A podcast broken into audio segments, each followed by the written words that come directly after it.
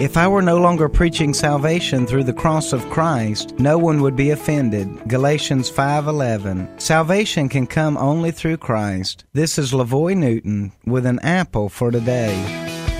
Paul had a serious dilemma. There were people who were offended that he preached such a narrow salvation. Paul preached that salvation could come only through Jesus and the cross. This message of Christ crucified offended some, and others called him a fool because of his belief and message. I face a similar dilemma today. Do I risk offending you by telling you that Jesus is the way, the truth, and the life, and that he's the only way to get to God? Or do I take the politically correct path and risk offending you later when you stand before God. I choose to offend you today with the message of salvation through Jesus.